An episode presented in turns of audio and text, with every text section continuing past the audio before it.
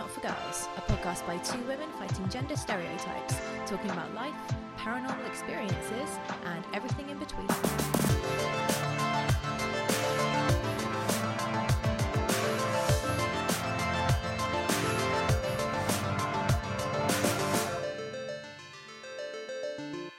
Hello, I'm Leah. And I'm Nikki.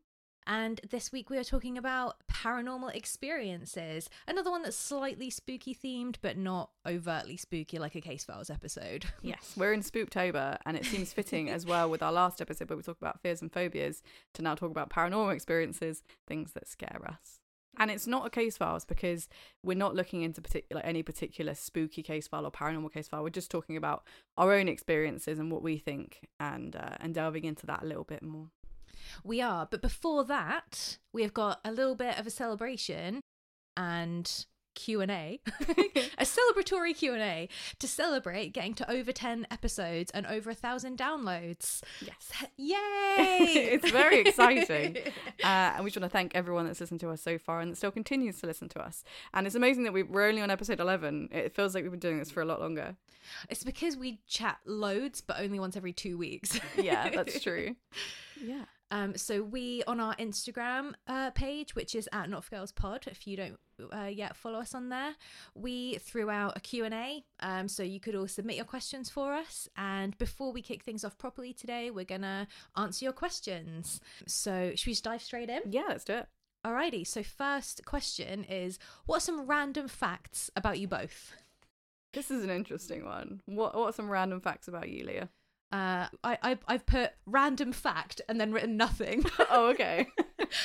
um, I once um did a burlesque show for a oh, friend really? for charity. Oh, Yeah, that's cool. I didn't know quite that. a random fact. Um, I've done a skydive before in my life. That's a thing. Um, and I've had a mole removed. Lovely. there you go. Enjoy that, Earth. so yours are actually a lot more exciting than mine. I only wrote two, and my first fact, I suppose it's not really about me, but um, I'm related to radio presenter Chris Evans. Which I'm not proud of, but I think he's like my third cousin or something. Never met him. I don't think he even knows I exist, but we're related, so that's that. Amazing. I swear everybody in the UK has a random relative like that. Yeah. Yeah. I must admit, like, no offense, Chris Evans. Like, I know technically we're both on the radio. I'm not on the radio. this is not a public forum, but you know what I mean. Uh, but I'm not that proud of it because I think he's been a bit of a dick, and a lot of people don't like him.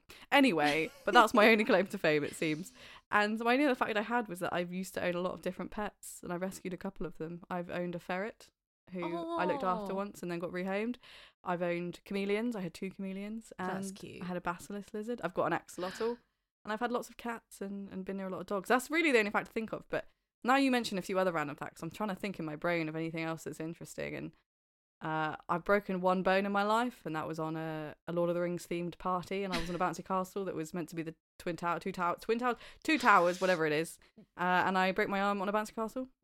I mean, that's a great way to break your arm I on a Lord of the Rings themed bouncy castle. I bounced too hard. What can I say?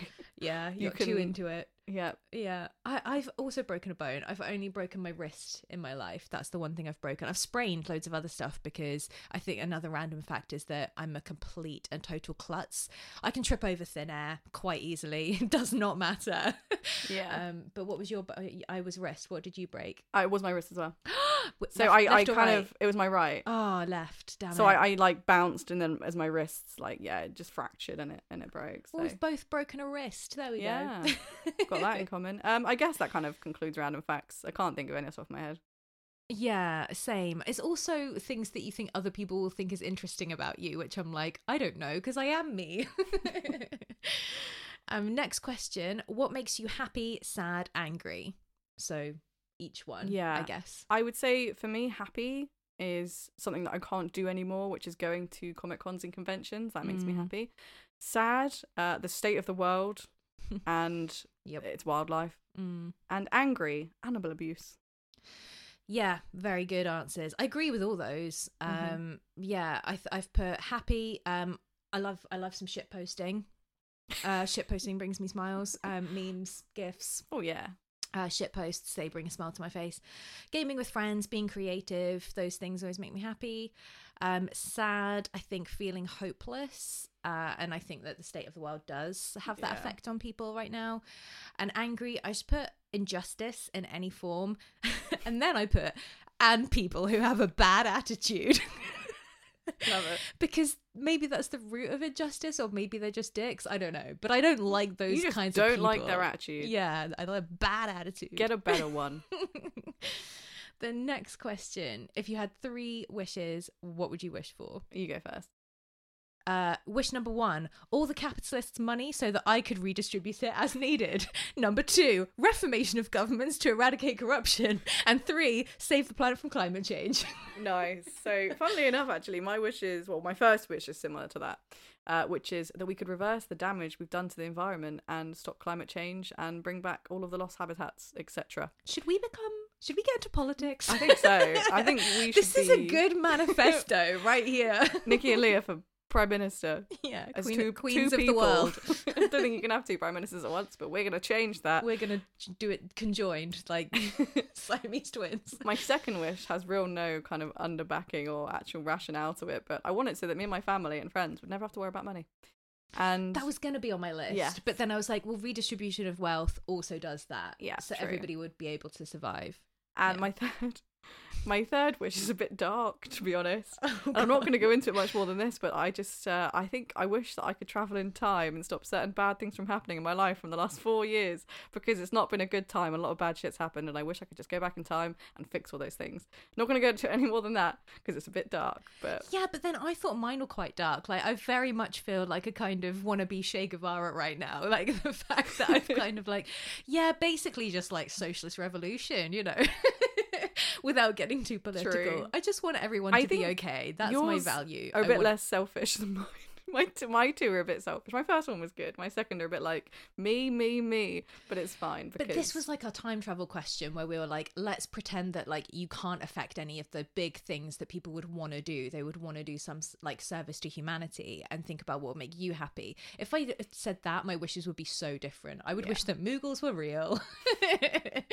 I would wish that like yeah, that everybody that I like care about closely would be looked after, or and you know I would have maybe an endless supply of um Cadbury's chocolate Easter eggs because one it's the best it's the best chocolate Cadbury's but two Easter eggs are the best shape of chocolate. Mm. I think I'd like to to make them dairy free but taste exactly the same. I think that would be my wish because I can't really eat I'd wish that milk anymore. Um, and that's something that I really inspire. I mean, I do it anyway most of the time. I just suffer the consequences. But yeah. um, all right. Uh, what is your favorite snack? Um, my favorite snack. I don't know if anyone. I mean, a lot of people from who aren't from the UK won't know what the hell I'm talking about. My favorite snack ever is Monster Munch. I mean that's a great shout. Uh, pickled onion flavor. Yes, I just fucking love Monster Munch. I just anywhere I've ever gone traveled in my life, I've always like taken a pack of Monster Munch with me. That's that's a very so good weird. shout. For Americans, Monster Munch are effectively a pickled onion flavored crisp shaped Potato in like chip. potato chip formed in like a monster claw, and they just taste so damn good. yeah, it would be like Funyuns or something. I think Yeah. that's I'm- the yeah. impression I get. Would be like I'm a similar crisp to that. fiend. I fucking love crisps or potato chips. Sorry, they're just the best. I will never stop eating them. um, and for my favorite snack, uh, I again I don't know what the translation for this would be into other countries specifically, but cheese crackers. So specifically like cheddars. Um, I will have own brand, uh, which are just cheese crackers. Um, but I I can munch through a whole pack without stopping. they are amazing. Um, and next question: What is your favorite dish? So more of like a meal rather than a snack. I think mine. I've got two. So I am a fiend for gravy. Again, I think That's other- not a dish. yeah, but it's I'm splitting it into two. So, oh, okay. so anything with gravy. So like a roast dinner, uh, toad in the hole. I fucking love. Bangers and mash. Bang and mash. I just love gravy. I know it's not a dish, but I'm just saying any dish that has gravy in it. Mm. I think other countries have gravy, but maybe it's a little bit different. But um, and also my other dish, I'm sure I'm putting two in, is Indonesian mee goreng because when I lived in Indonesia, it was Mm. just I lo- I love it, and I try and recreate it at home. It never goes that well, but just I fucking love noodles. What can I say? Yeah. Oh, that's a very good choice. What about you? I I love bruschetta.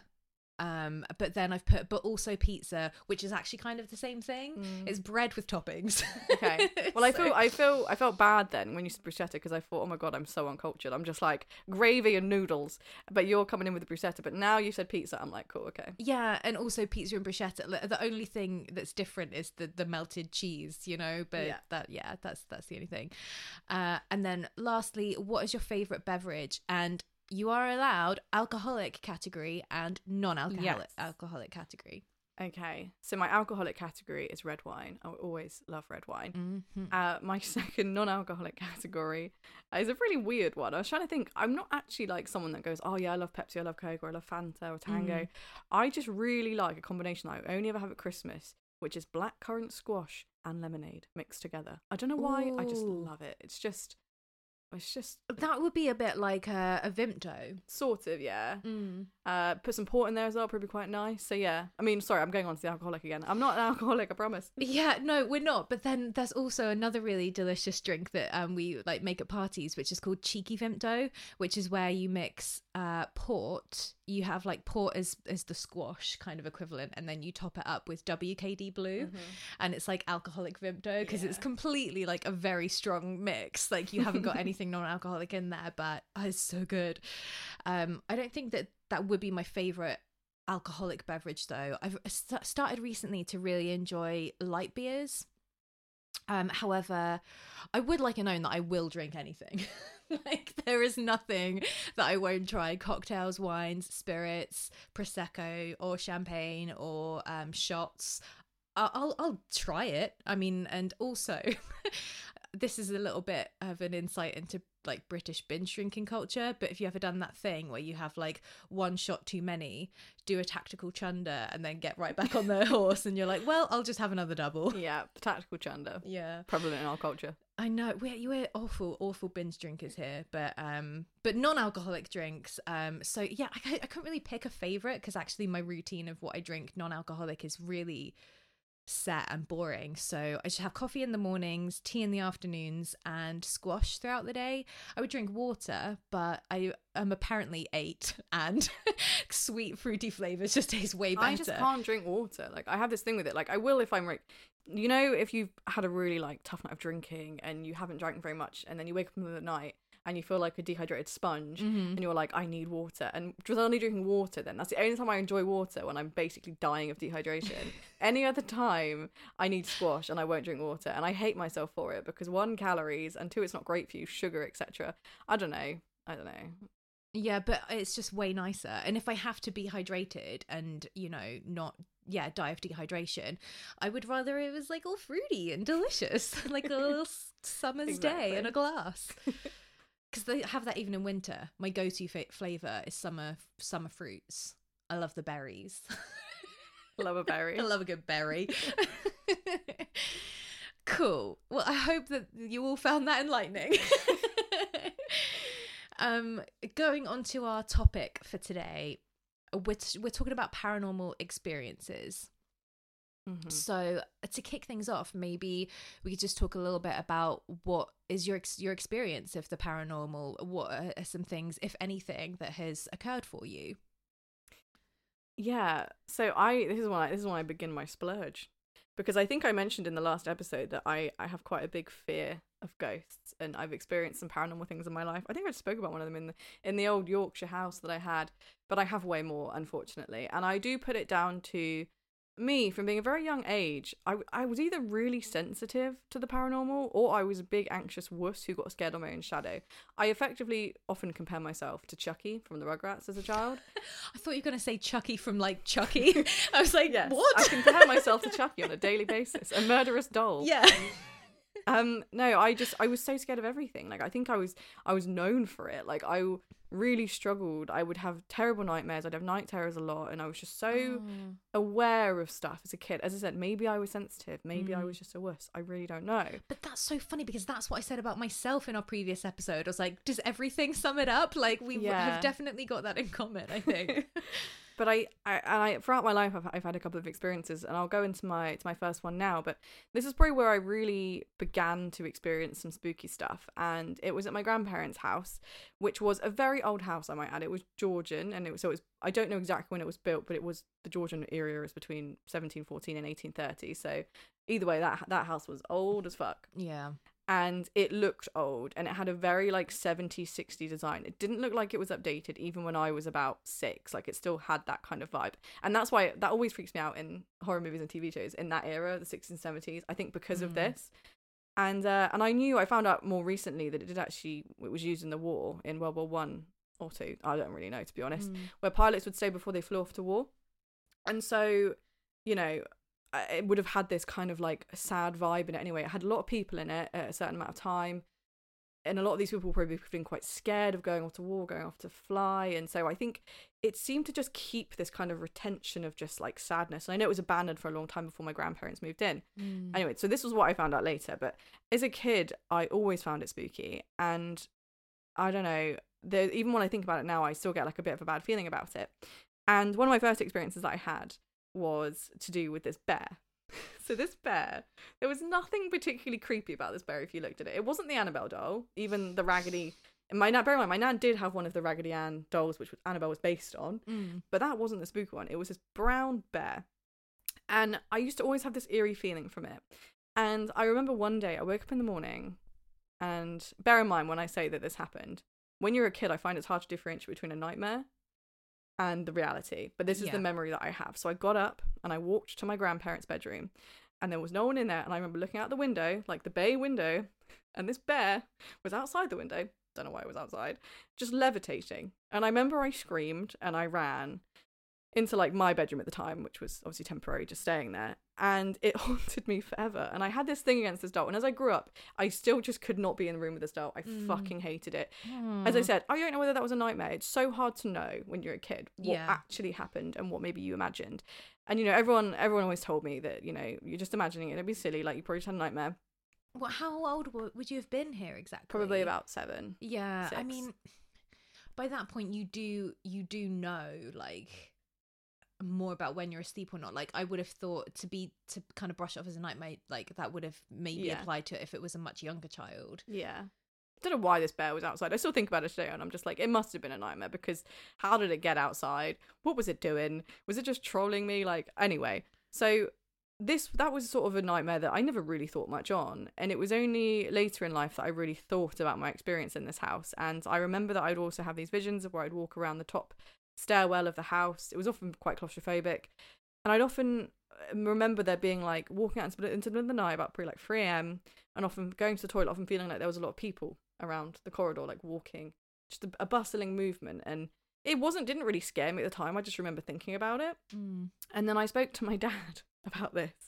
And without me even saying it, never telling him this before, he told me, because he grew up in that house too, he told me that he used to have nightmares about people being out in the corridor. And I was like, really? He was like, yeah. And I I remember just thinking, I was like, well, I had that same thing, this the same thought and feeling, but I was like, it didn't feel bad to me. But he was like, it felt really bad to him, like a very Mm. negative energy. And and then we started talking about it more, and and he told me that he felt weird in that house, and also my grandmother Mm. felt that there was something a bit strange about that house, and she said that there was a, a ghost cat in the house. She said that sometimes she'd be washing up and she'd feel something walk between her legs, like a cat would kind of swiddle in between your legs, and then she'd look Mm. down, there was all, never anything there. And so this house kind of felt like it had this kind of dark energy. And the only other time that I remember as a kid was walking down the stairs at night to get a glass of water. I think I was probably about about the same sort of age, six or seven, and walking into the the threshold of the lounge downstairs and feeling this dark, ominous kind of energy, and just running back up and going to bed. That I remember was real. But anyway, it was just really interesting to get the kind of feedback from my dad um, about this kind of about the house, how everyone else had bad feelings about it. I wasn't the only one, and so Mm. I drove past this house recently. I wanted to go look at it. It's down a really small road, Mm. and I just wanted to glance. It's all been redone and, and done up, and it looks really modern now. But I don't know, man. There was something about that house. That's really strange. What what gets me is that your dad had the pretty pretty much exact same experience and your Yeah. grandmother did. Like to say one person just like dreamt it is one thing, but for multiple people to have this experience completely separate of each other and then only kind of figure it out when one person says something and like they have both gen- go yeah. Mm. Yeah. I genuinely have felt this as well And it was only is yeah, eerie. it was only then as well when I spoke to my dad about this that he told me about the fact that there used to be pilots living there, like a lot of them, Mm. and that kind of makes you feel about the the amount of people in the corridor and stuff. Like I had no idea about that until Right, because if you had known the history of the house and you would have been like, "Oh, I um, I can imagine them all here walking through, bustling around and feeling really Mm. Yeah. anxious about like going off and being in a war tomorrow." But it wasn't that. It was that that um information was revealed way yeah. later. my dad didn't have it either when he was a kid. The weirdest thing Right. about this house was apparently my grandmother and my granddad, when they bought it, along with all the deeds to the house, they Mm. received a letter that had red wax on it, like a sealed letter with a Oh list of people that had died there. Oh my which god, why would that be necessary? Which you don't tend to get. Even back then, you wouldn't have got a list of people that It's died like, there. Right, land registry, um, capital gains, like you know, um, solicitors, like uh, surveyors checks, list of the dead. yeah and so whatever whatever was in that house how haunted it is i feel like there's a lot of energy from death and from all Mhm. that war stuff and and, then fear, so and anxiety and bad stuff. juju all round yeah. Yeah. Wow. Oh my goodness, that's really interesting. so i mean w- i've got another little story that i'll get into after but i didn't know if we wanted to go into to a bit of yours next so i don't have to splurge so much Sure. Um, I'll, I'll, you know, I'll interject for a, a brief interlude. so, in terms of my paranormal experiences, all, all I can really explain about like my experiences is that these have occurred when I've had grievances in my life. So, after my great aunt passed away, I kept seeing her face hmm. everywhere. Like, you know, I, I know that facial recognition is like a massive part of our cognition as humans, right? That's why, like, when you see a car coming towards you, it looks like the car has a face and the lights of the eyes and stuff like that. That's part of, we're hardwired to do that so that we can recognize friend or foe, predator or prey.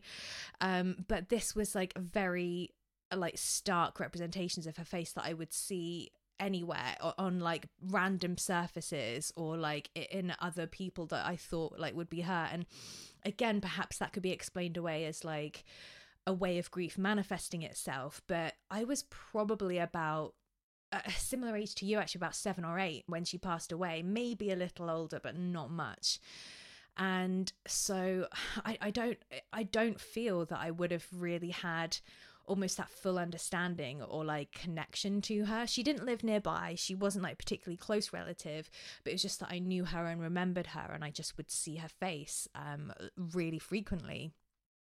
Um the other sort of uh, like main grievance that I've had in my life who I was much much closer to was uh, my grandma. And rather than seeing her face, this was more of like I knew she was sick. She was in the hospital for a while.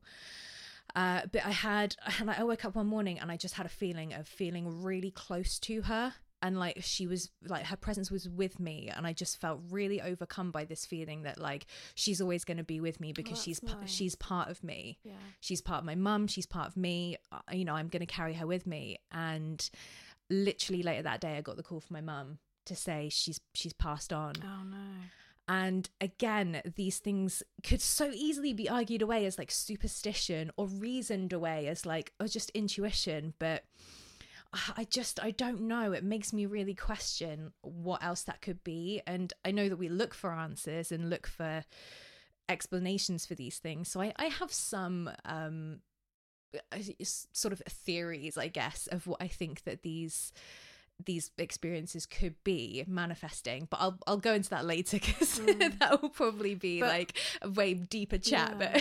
but what when you mention about uh, the sort of feeling her presence before she passed away Mm. It's actually something that happens really well. It happens apparently quite a lot. So it actually happened to my grandmother when her mother passed away. Like she said that the night that she passed away, so she would have found out in the morning. She like almost had like a vivid sort of like vision or memory. I don't know if it was a dream or what it was of her sitting under the bed, Mm. and then the next morning she got the call to say that she passed away. And so there's this real kind of narrative with paranormal experiences where that happens before somebody passes away that you suddenly they almost like come to see you Mm. and i i think there's no harm in it and i think it's a lovely sort of thing to think about that could possibly be happening um maybe if someone's passing they've like their energy is like somehow you know made it to you i think it's a nice cute little kind of Mm. story no matter what whether it's true or not Yeah. um but it is really interesting to think about and it's interesting that you put up the faces thing did you so did you think that you were seeing her face in other people's faces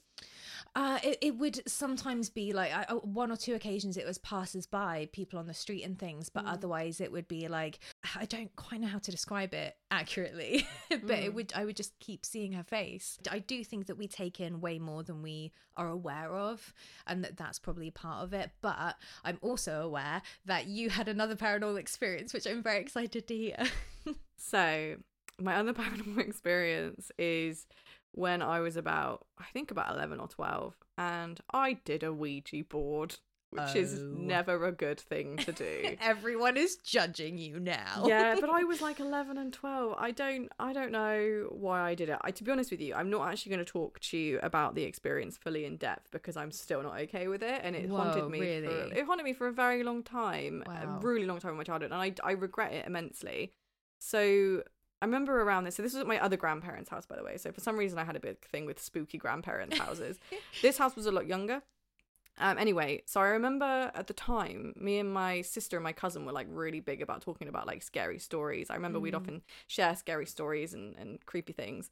And I remember we'd been talking about Ouija boards, and this is what made us do it. And we were talking about one event, apparently, like, you know, those just stories that you hear where apparently one woman did a Ouija board and uh, she, I don't know if it's Ouija or Ouija. I say Ouija, but like, I look, what a I Ouija. I, I know it's spelt Ouija, but like I think it's the carry on that makes it go like Ouija board. Yeah. That ex- makes it sound like Ouija. So Well, I'm going to think call it a Ouija. either is fine. Everybody knows what you mean. Yeah. so we'd heard this story about this one woman who did a Ouija board and she'd done it and everything and then she'd asked if she could leave because you kind of say like can I go now Mm. and apparently the Ouija board said no and then supposedly a week later she died in a car crash. Now this story God knows where it came from. Like it wasn't something that was it was just you just hear these stories it's about like an urban. Myth it was an urban it was an urban myth. Mm. And so apparently we just then decided it would be a great idea to do one ourselves. Don't know why. My sister should have stopped us. She was older. She should have been like the person that was like, no, guys, you're being idiots. Because my cousin was about the same age as me. So, but we didn't think we'd actually get anything because my nan's house, this house was a new build. It was built in about the late 60s. They're the only ones that ever lived there. Mm. So we didn't really think that much was going to happen. Uh, so what we did, we we made a, a makeshift Ouija board. We we cut out letters out of paper and just got a glass, and we had it on the floor on the carpet. So it was not a slippery surface. Bear that in mind. And you know, we all put our little fingers on the glass, and we did it, and we got something. Now I'm not mentioning the name because that's what spooks me the most. I've never said this name really out loud since I did it. Uh, it was a child, and I remember we asked it like how they died and everything, and, and it was a bit weird, and we were a bit miffed by it, and I think we asked a question like, you know, did you die in this house? Because we were like, we can trick it because if it says yes, we'll be like, no, you didn't. No, you didn't. You're not real. This is a new build. Haha, you lying dead ghost. we got you, demon. But no, it said like no, and we were like, all right. And then we were all shitting ourselves at this point. So we were like, let's just fucking go. What have we done? We've just got we've we've just got in too deep here. So we were like, can we go? And it just said like, okay. So I remember when it was about to say, I thought it was going towards letter N because obviously N and O are really close. I remember as it was happening, I was like, oh my god, like we're all gonna die. So it immediately ended, and then we all felt really fucking weird. But I remember we all promised each other, right, did anybody move the glass? And we'd all said, no, we didn't move the glass. And I felt like we were in unison, and I felt like we could trust each other. So anyway, we felt a bit weird. So we're like, let's go get some fresh air and walk to the park that was very close to my nan's house, so we went quite a lot. Mm. And this park was was normally very quiet. There's not many people in there, and today was that day was no exception. So you know, we went to the park, and I remember as we approached our usual haunt, which was the seesaw, which is surrounded by a sandpit. We uh we found a like an emptied wallet with just like cards just splattered everywhere with like no one around, like ID, credit cards. I remember we looked at the ID to like see who it was, and it was like a, a maybe like a seventeen year old guy or something. Mm. And we were like, this is weird. We have a more weird feeling now um, from what we did before. So let's just put it back and just run back to the house and just like try and continue with our lives. I can't say that what happened then was anything to do with what we just did, but it just can contribute to this weird feeling that we had. Yeah. We were like, where is this person? They've just left their wallet. Did something happen here? Mm. So anyway, you know, it, we just continued on with our lives. But the weeks and the years that followed, I always felt incredibly unsettled in that house. And I don't know if why. I don't know whether it was just an unsettling house or it was because of the Ouija board. I mean, actually, yeah, it was 100% because of the Ouija board. Because, as I said, I was a scared little child, and that Mm. just made it a hell of a lot worse. So, you know, I'd stay there with my sister and my cousin in like the guest room, and generally everything was fine. I was always laying in bed, like with the cover over my head, being super spooked. But I remember one time I had to stay there alone. So I was in the guest room. I mean, my nan was in the house in a different bedroom, and my granddad, but um, but without your sister and cousin who like Yeah. knew about the situation. So I was in the room and I was just trying to sleep. I think I'd obviously f- uh, gotten off to sleep. And um okay, so to give some context, there was this sort of like board gamey type thing from like the 60s, maybe late 80s. I think it was sort of rebranded in the early 90s too. Uh that was called Perfection.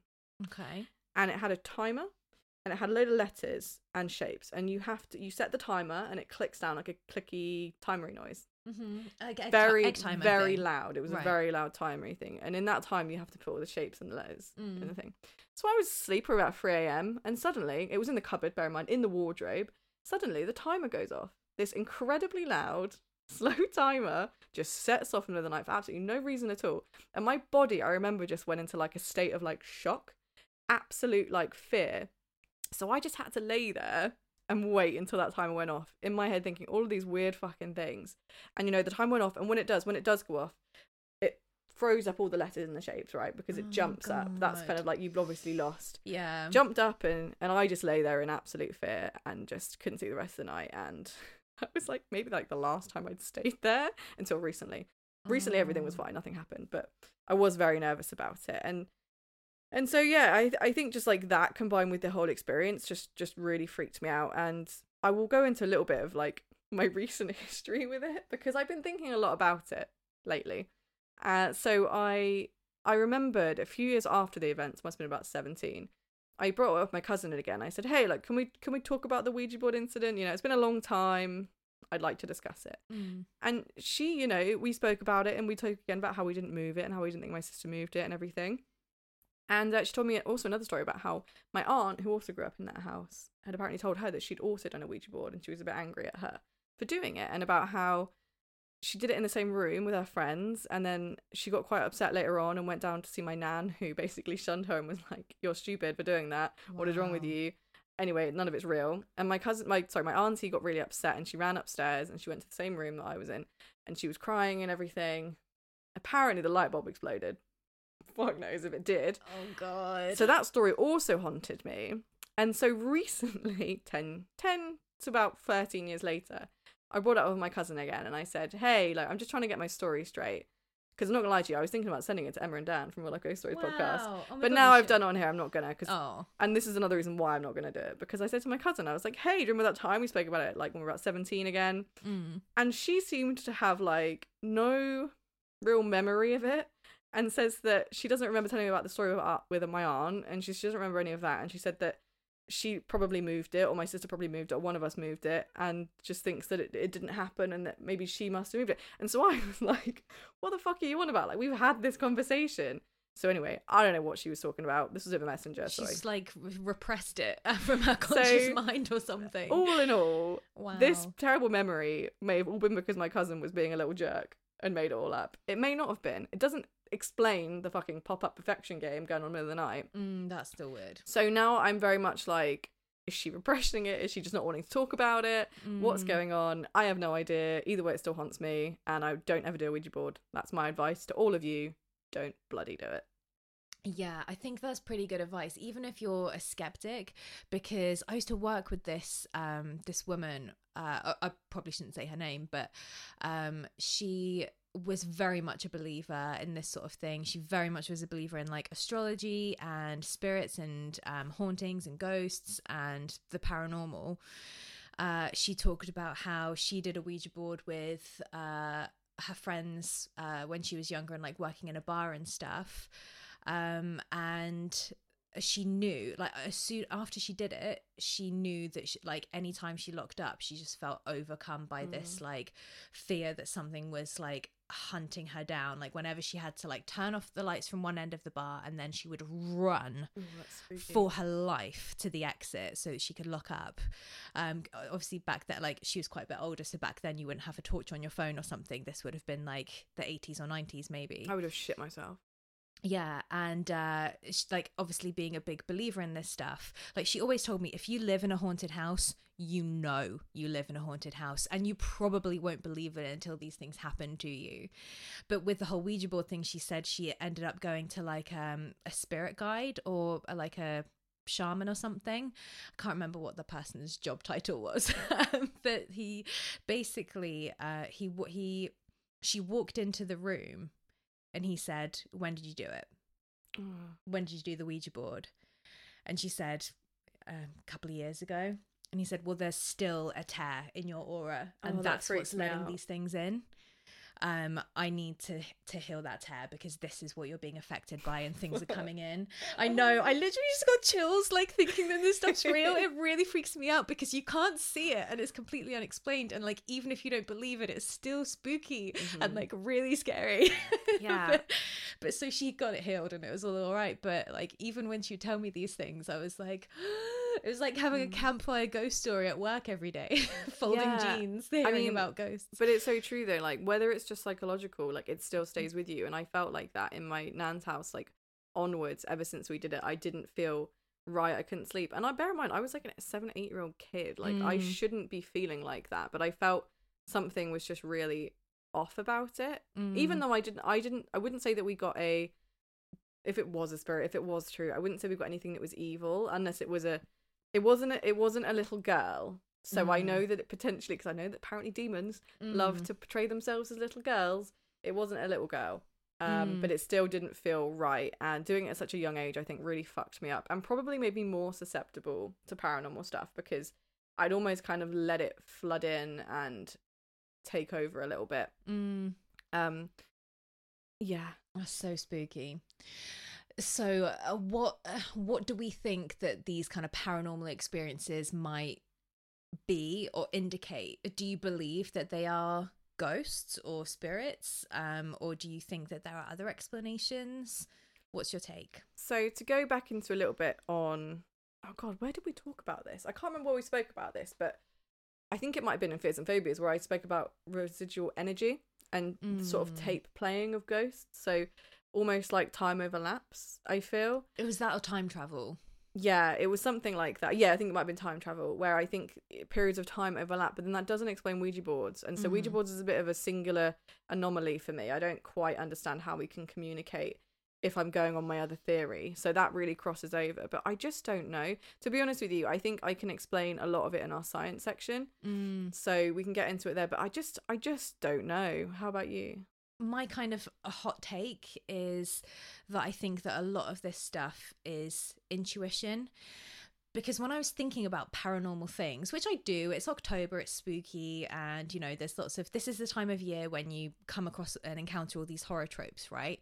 The one that really appeals to me and has appealed to me for a while and that I'm researching for like other projects is witchcraft and I actually researched this to the point where like the the the things that we would call like spell work and stuff today um th- some of them are used in medicine so like uh one particular tradition of witchcraft was like uh using willow bark um for inflammation and fevers um that is the source of the active ingredient of Mhm. aspirin Yeah.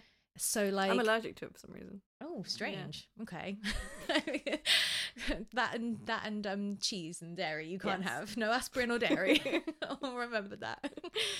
Um and other things that are like homeopathic or used in other practices that are seen as like spiritual like you know uh feng shui and stuff like that so it could be lavender incense to relax you before bed or like chamomile tea Yeah. um, and everyday ingredients that like historically were used or, or said said to be used as like spell work traditions, but now are kind of incorporated in the, in the like holistic health and well being or even actual full medical practices.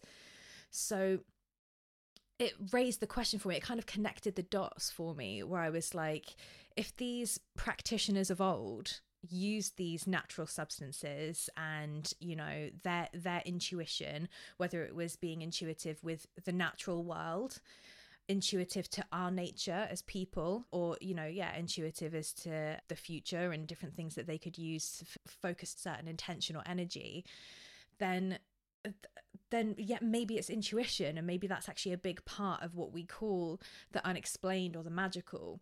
So when it comes to explaining these paranormal experiences um, that that's what i keep coming back to uh, because i think even even as a practice like it's not a question of like is paranormal stuff real or is is magic and stuff real but it's like science has explained so much and maybe there's still a ways to go Yeah. that's more where i where i keep wondering that's Completely where we are agree. yeah I completely agree. I do think that there's a lot that we don't know, and I think that's what makes paranormal stuff really spooky because it's it's the unknown. Mm. There is probably plenty that we're not aware of, even with things like aliens. Going back to that, where we said about Mm. if they're not corporeal, then Yeah. do we even know they're there?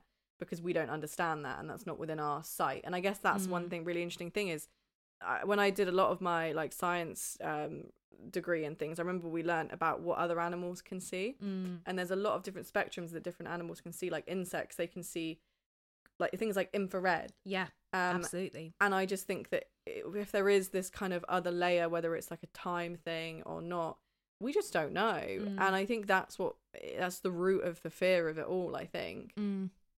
And I, I, I really go back and forth with this as well. Is the other thing that I just want to say here because, on the one hand, like my skeptic side is only believe what there's evidence for. Everything else is bullshit. But then the other side is like evidence has been wrong before, yeah. And how can you not keep an open mind and go, well, maybe because you know yeah there, there are things that we used to believe as, a- as a human species that we now know more about and can Mhm. explain. And yeah maybe we don't have the technology or practices to get there right now. And you know we could be limiting our understanding. I think it's always best to keep an open mind mm. because what we'll go into in science section in a second as well kind of proves that we do need to keep an open mind because we don't know everything. Mm. But also we can actually scientifically explain some paranormal events but not necessarily the base of the paranormal event which Right. we'll we'll get into. But i think it's right to be skeptical but also be open to hearing about these things but also figuring out what it could have been whether it was something else whether it mm-hmm. what could have caused it something like intuition. You know maybe your, your brain is sort of set to to assume that especially like if you were in danger or something like a thousand years ago two thousand years ago like it's going to be beneficial for you to have a good intuition to make sure you don't get murdered or someone else doesn't get killed by a tiger or something. Right. And people talk about this as well right? Like how you could be i mean not in current times i realize this but the the typical example is where you're out and about in a busy restaurant or bar and it's really crowded and you just know that someone's looking at you. Mm, how do you explain things like this? Yeah. like and this is the thing like um so uh, particularly like for I don't know if particularly, but certainly like as a as a writer, because we uh, learn about how different ways to describe things, and you have the five senses. So, for example, in writing terms, and I promise I've got a point here, a really lazy description would be just explaining what what the character sees. Oh, and then this happened, and then they saw this over there, and then this person did this thing. But actually, we can evoke a much stronger feeling if we incorporate all the other senses. So, you know, sound, smell, taste, um, t- touch. But actually we don't just have those five senses we have so many more Yeah. we have our inner bodily senses like um, hunger cold warmth thirst.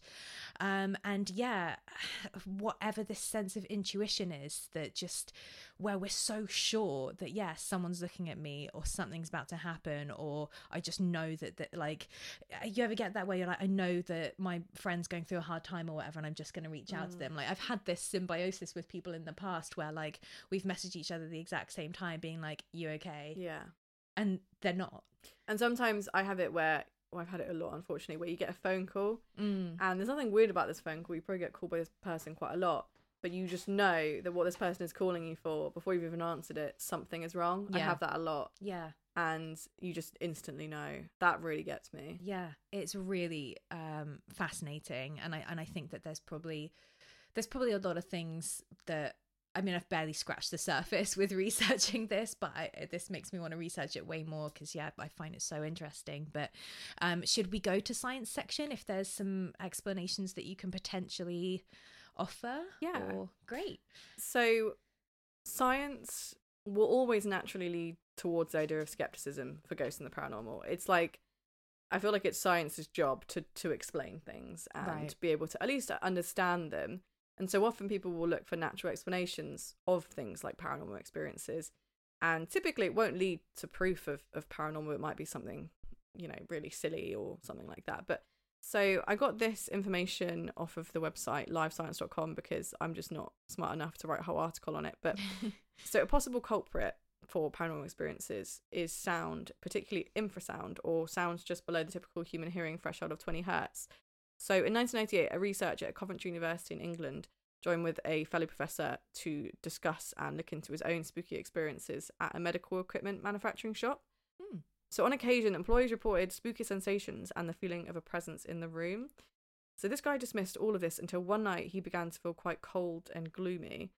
After checking that none of the medical gas bottles were leaking, because obviously there's going to be a lot of like weird chemicals and shit, he sat back at his desk only to see a grey figure emerge in the corner of his vision. When he summoned the, the courage to look at the apparition directly, it faded away. A subsequent experience while cutting metal led him to wonder if sound energy was causing he and his colleagues inexplicable experiences. After a particular fan in the building was switched off, the ghost disappeared. So obviously there's this weird like sound thing that could have been happening Mm. and it may have been causing that because that's something that we don't quite understand about how things like that can affect us. Yeah. And so to think about some of the other low frequency sounds, uh, such as like weather events like earthquakes and volcanic activity can cause this, even lightning, Mm. and also communication between elephants and like whales and hippos obviously are also infrasound. I think bats too. I might be wrong on that, hopefully Yeah, not. No, but of course. and um, humans also create low frequency sounds via like diesel engines, wind turbines, and like Mm. loudspeakers or chemical explosions. right. So I'm not exactly sure what could have made him see an apparition like that, but it seems that there could have been a conflict between the sound. Mm. That's what I was saying about it doesn't necessarily define what you've seen, but it could define why you've seen it. Whether or not that apparition was real and that was a person and that was created by something, or whether that was just all in his head is completely unknown. And that's what I quite enjoy about looking into these other things. So another reason to see a paranormal experience may also be psychological. So the real the real cause of human hauntings may also simply be the human brain. In one study published in 1996, two participants were asked to keep a diary about poltergeist-like activity in their home for a month. After this, they decided they suddenly started seeing evidence of potential poltergeists all over the place. And in a follow-up paper in the same journal, the study researchers hypothesized that haunting events happen because people misperceive, misperceive slightly ambiguous events as paranormal and then become primed to look out for even more weird stuff, which I think doing something like a Ouija board, then already being hypersensitive and aware, you could then be putting everything you see or hear down to that. right. So a bump in the night, which could just be like a, a pipe or something, then Mm. becomes a ghost. And a survey released recently found that the more generally a fearful person, the more likely he or she is to believe the paranormal. That study was based on a theory that people have evolved to see patterns where none exist, which is kind of a little bit on the line of what we were talking about because you're looking for patterns, Yeah. you know. And I, I think we are designed as humans to look for patterns in that regard. And- Yeah, absolutely. Uh, That's really interesting. So essentially, uh, the idea of suggestion Mhm. uh, could be what drives us. So, you know, if we think that something like this may be possible, then yeah, we become more likely to look out for it. yeah. Um, but then what about the theory that like children are more attuned to this and then it gets educated out of them? Because that's kind of like contradictory to that school of thought, right? Mm, yeah, it's tough.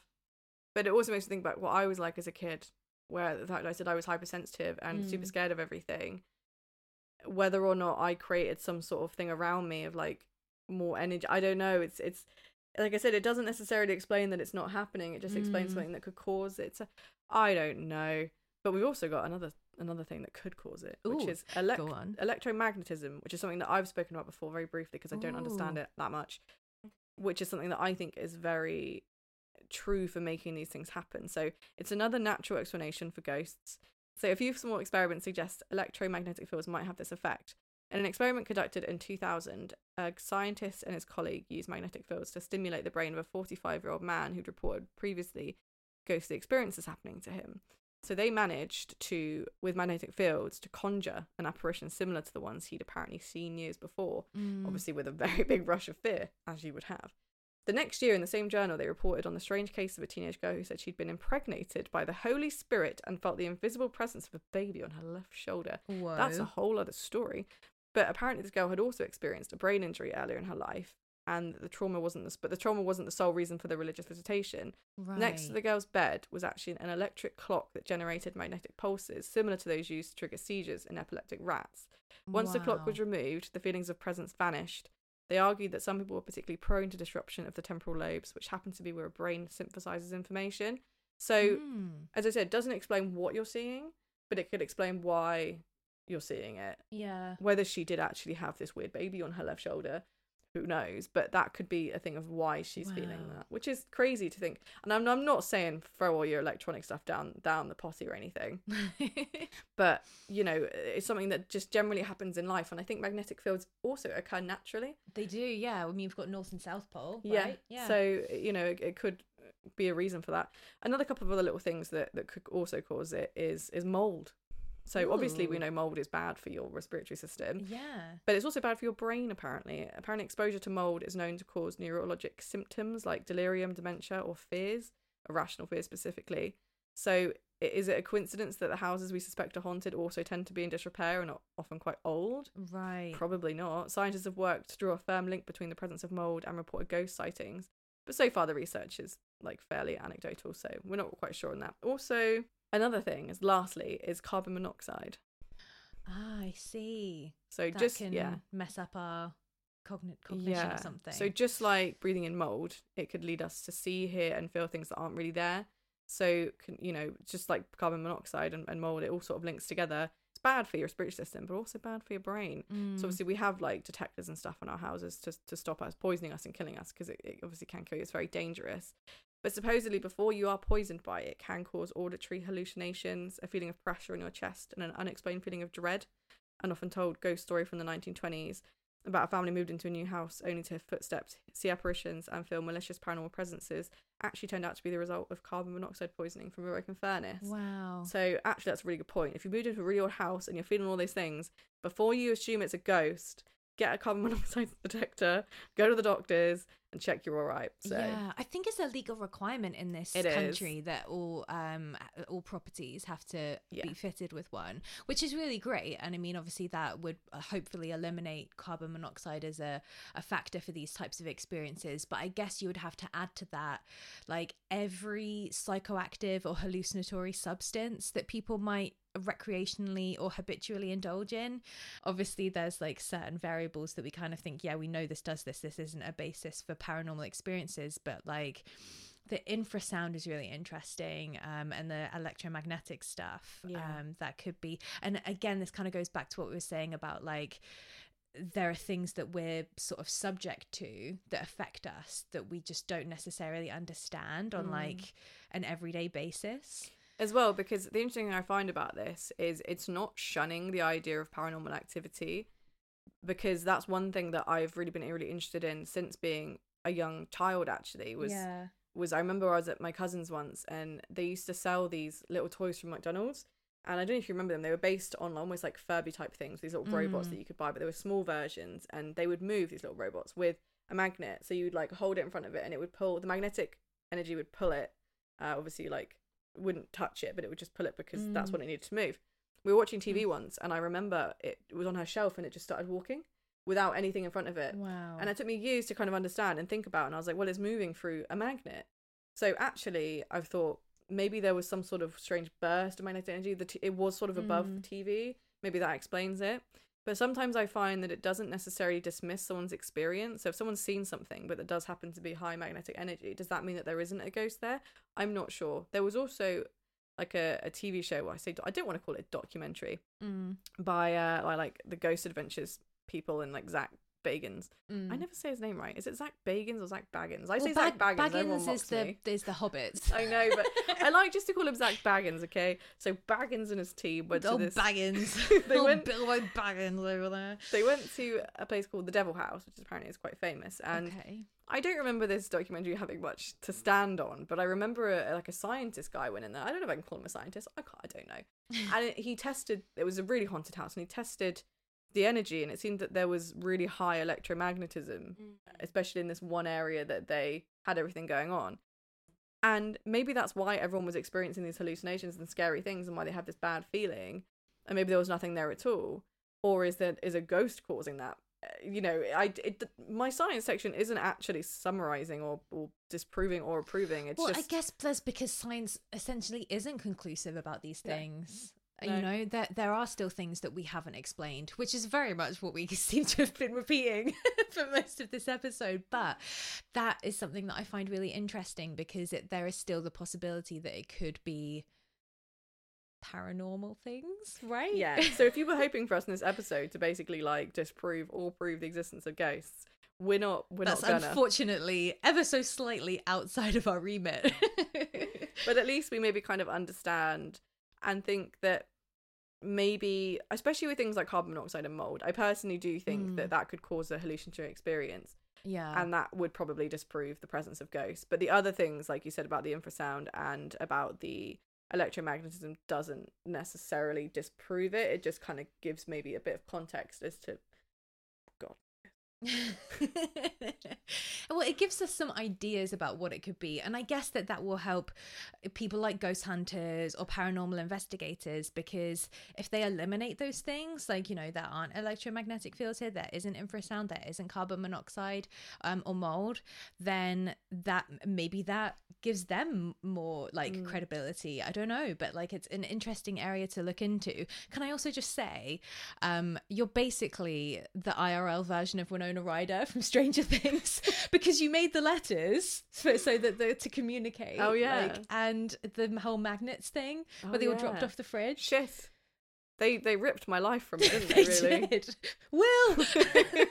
i don't have a child though so no, and it's not called Um, Will. and we're not i haven't been to the upside down world or communicate well maybe I know knows? she's a cool character. She's badass. I know, you know, maybe uh, that's a compliment to you. i'm not so- i'm not mad about that yeah, yeah awesome. Um should we finish up with a little bit of creative corner? Yeah let's do it. So i was thinking what could i do for creative corner when it comes to paranormal experiences? Because i really t- talked quite a lot about like fears and horror tropes last time. Um and oh god what's gonna happen I'm gonna reveal something that I. Oh, God. this isn't anything about me, um, but this is perhaps just a slightly, um, I don't know, I'm weird scared. area.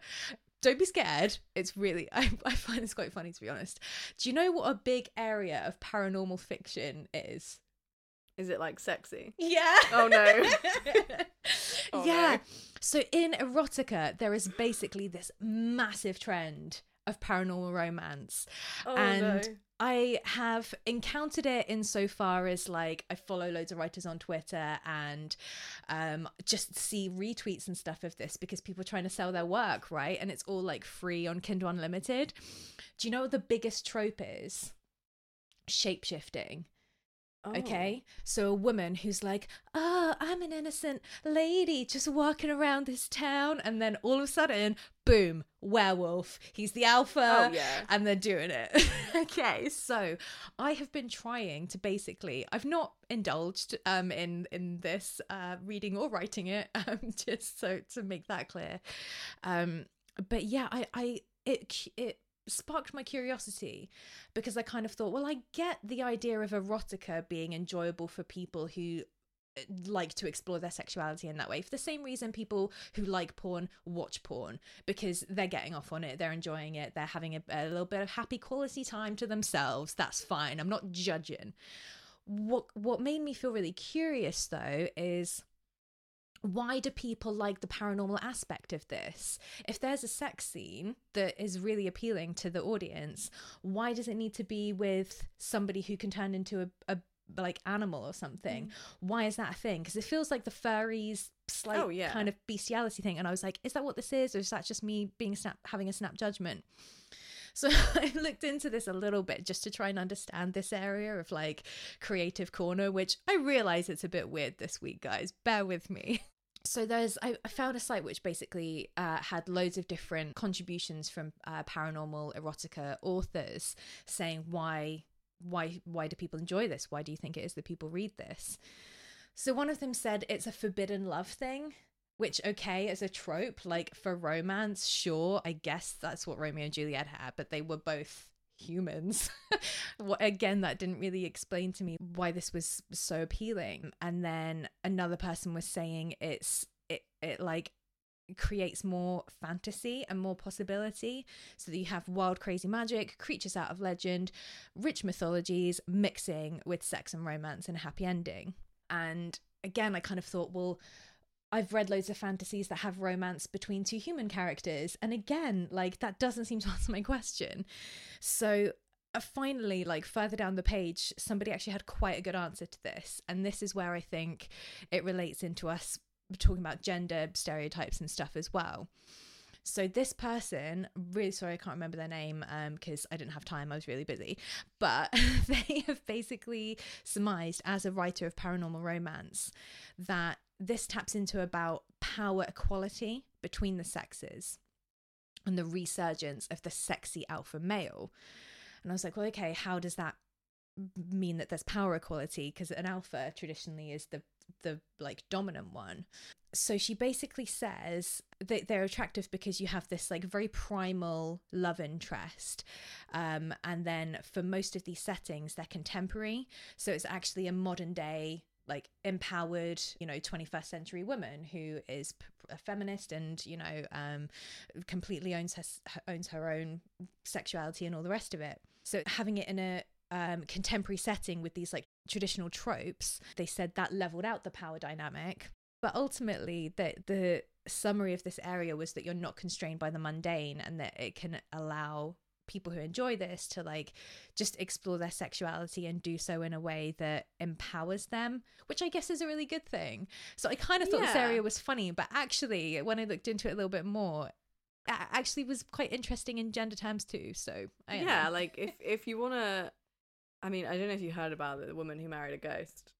oh jack teagues the pirate Oh yeah, yeah, yeah. There was also another woman that married a ghost too. I, think- know there was have- one Holly and Phil were talking to at their morning Yeah. show TV presenters for our stateside listeners. Um, Holly, Holly and Phil on this morning, um, and they interviewed this woman who's like, "Yeah, I've had sex with a ghost." Did you see that? Yeah. it's so funny. Um, and then there was yeah the woman who married effectively like a, a pirate ghost. Pirate ghost. They've yeah. now- was they've it now- Teagues? Jack Teagues? I I think so. No, Amanda. Oh, his name was Jack Teagues. yeah, Oh, the okay. pirate ghost. Yeah, her name was Amanda, but apparently they they apparently just got a divorce. So anyway, what what I'm trying to say Well, is well, how, how if they if they can't make it work, Nobody can. what Well, hope do the rest? I guess what I was gonna uh, segue onto that was, you know, do what makes you happy. I guess as long as you're not anyone. If you want to marry a ghost, I mean, if you're not harming anyone, then you can do that if you want. But yes, I think I get what you're saying. Is people have, if they want to divulge into these kind of strange paranormal romances, then then they can. We're not stopping you. Be free. Do do what you need to do. I mean, Yeah, and ultimately it is just a fantasy that is written on a piece of paper and is not like harming anybody. Um it's not like you know any of this stuff is depicting like real world situations. No. It is just pure indulgence for people to ex- explore and enjoy. So Yeah. that it does seem harmless. Uh, So I'm I'm all for that if it empowers people. Go for it. cool. That was interesting.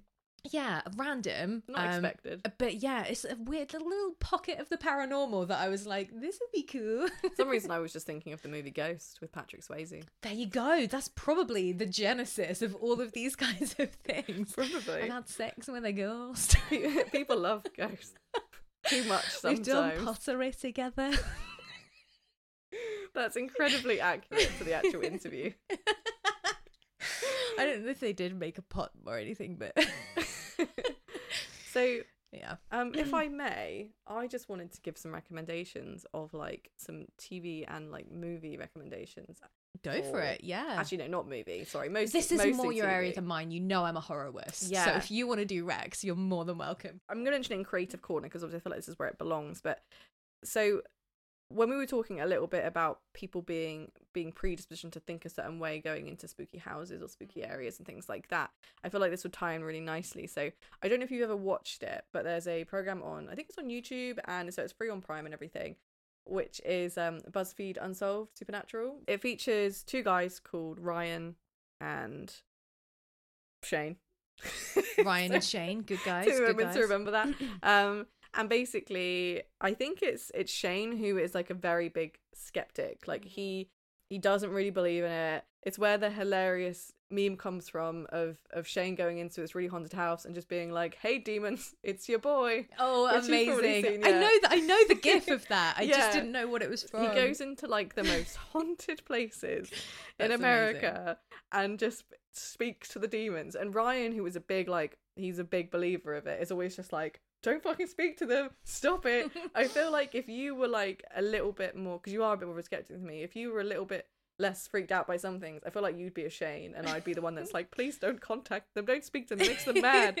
And you're just like, "Hey, um, we hey, can to- we can totally get there in terms of our dynamic. I think if I just if I just toughen it up a tad, Anyway, it's a really good show because they go to these places and they actually look at it and, and experience these really haunted places like the Sallie House, for example, and see if anything actually happens. Because as I said, a lot of it is actually it's it's in your mind. If you think that mm. you're in a scary place, you're probably gonna start seeing things or feeling things. And so it actually gives this really awesome take on it and allows you to kind of like be with them and actually because if nothing happens, they don't lie. It's not like Ghost mm. Adventures where they almost like make things happen. If mm. nothing happens, it doesn't happen. And one of my favorite moments in it actually is when they're in a spooky house. I can't, it might have been like the Winchester house or something. Mm. And they have one of those ghost recording things, Spirit Box. I don't know if you've ever seen one of those before. It no, I I I, I don't really know what that is. it uses like radio waves. It skips through like almost like a recording to mm. pick up random things. And normally you don't ever hear words in it because it goes so fast. But unless mm. uh, if a word is said, normally it's because a ghost has said it because you never really hear a full word. Anyway, one time they were using it, and this is what the Ghost Adventures guys use, and they take it very seriously. right, got you. So Ryan and Shane had it on, and suddenly the, the box just goes spaghetti. and you're like, what the fuck? Like maybe this isn't maybe this isn't a genuine like yeah, ghost item. Because normally it's used being used so seriously. So anyway, my, my point is BuzzFeed Unsolved Supernatural, fantastic, watch it. Also, my only other recommendation, because I can't be asked to go into movies, is um The Haunting of Bly. I actually really enjoyed it. A lot of people say it's Oh, shit, okay. but I love it. So if you want some sort of mildly spooky, not as not as spooky as the first one, The Haunting of Hill House, hmm I would recommend. It's got a lot to do with ghosts in it.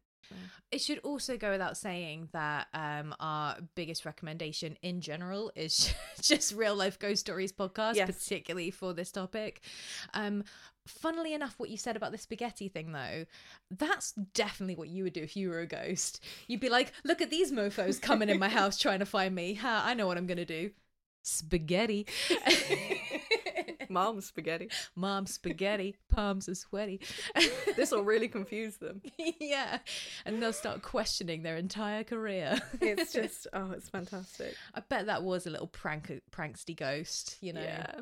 But it also kind of proves the thing of like maybe these things aren't always legitimate and you can't always trust ghost hunting TV shows at all. Well, I I'm never sorry, trusted, Zak Bagans. I, I never trusted the one that was like most most haunted Oh. because I watched that. Like I was like, I'll give this a go, and it was the stupidest thing. It was just the camera on like what I don't know what mode it is because I'm not a film person, but like where it's all blue and green Mhm. and stuff like at nighttime. Um, and they're just like, "Hello, is anyone there?" And they're standing in the middle of a giant room, and then like a curtain moves, and it's the most. You're like, "There's obviously just a member of crew behind that curtain." It's so not My scary favorite was at the spoon. Someone threw a spoon. I don't remember that. Yeah. I'm now gonna fall down a YouTube rabbit hole of like ridiculous, most haunted Someone moments. clearly threw a spoon out, of the, out of the crew. I don't want to speak ill of the dead or anything because I think he's passed away now. But Derek Acorah, um, he was actually before he passed away. I know this this happened a long time ago. He was actually found to be a fraud because they'd purposely placed information to him before going to an area right? that was fake and not real. and then because he'd been able to get that information when he got there, when he started channeling or doing whatever, he supposedly didn't know any of this. He started Mm. using it, and so they found out that he was a fraud due to that. So yeah and that's sorry, a big Derek that's a big part of it isn't it the showmanship side um but yeah i mean it's just really interesting thinking about like yeah our personal experiences with it and yeah i think there are other possibilities that's pretty much my key takeaway from Mm. this week is that like more things are possible than what we know and our unconscious mind picks up way more than what we are, are aware of. Mm-hmm. and generally like i really trust my intuition as well is the other thing. And i know that i'm right too because for whatever whatever reason i'm feeling some type of hunch or instinct i don't know why i'm feeling it because all that's happened unconsciously but i know there's a good reason for it. So that's kind of yeah i, th- I think that's what i'm taking. Yes. what's your summary um, ghosts are probably real. Woo. Um, no, yeah. So, so I guess I'm just gonna reiterate again what I said before. Is I feel like my experiences generally have been happen when I've been a lot younger. I can't say that lots happened to me since I've been older, and Mm. they've stuck with me throughout my life. But I can't really fully say that they happened. And not that I can't trust myself, but I think that they're fun and it's interesting to talk about. And I love talking about ghost stories. I love like the idea of just like sitting around a campfire telling Mhm. ghost stories. But the science of it all, I would say, doesn't disprove the existence of ghosts and the paranormal. It, it finds a way to explain it and give possible causes to why you might see something or hallucinate. Mm. But there's still so much that we don't know. yeah and so much is inconclusive Yeah. And so, but also don't do a Ouija board. yeah that's very good advice stay away from haunted forwards. bears that levitate. yeah no levitating bears um, and if you are having hallucinations in your house, you think there's ghosts, make sure your carbon monoxide alarm thingy is working. Yeah, and if you've got an electromagnetic clock by your bed, check Yeah. that out too. Um, and anything else that's like can't be falsified, yeah, must be real. Yeah. We'd also love to hear your ghost stories. Yes, absolutely. Please feel free to get in touch with us. Uh, we would love to hear from you. You can send an email to notforgirlspodcast at gmail.com. And you can find us on Twitter and Instagram at Not For Girls Pod. And you can rate, review, and subscribe on Apple Podcasts or wherever you get your podcasts Yes. from. Please We'd- give us all the stars. we would love you forever if you could just give us uh, some stars. That would be amazing. Cool. This has been a really interesting, spooky episode, and now I hope I don't get haunted. yeah, fingers crossed. Um, good luck for actual Halloween. It's a full moon, by the way. Is it? Yeah, Oh shit! monsters are coming out to play. I'm here for you, demons. It's your boy. Thank you so much for joining us this week, everybody, and we will catch you next time.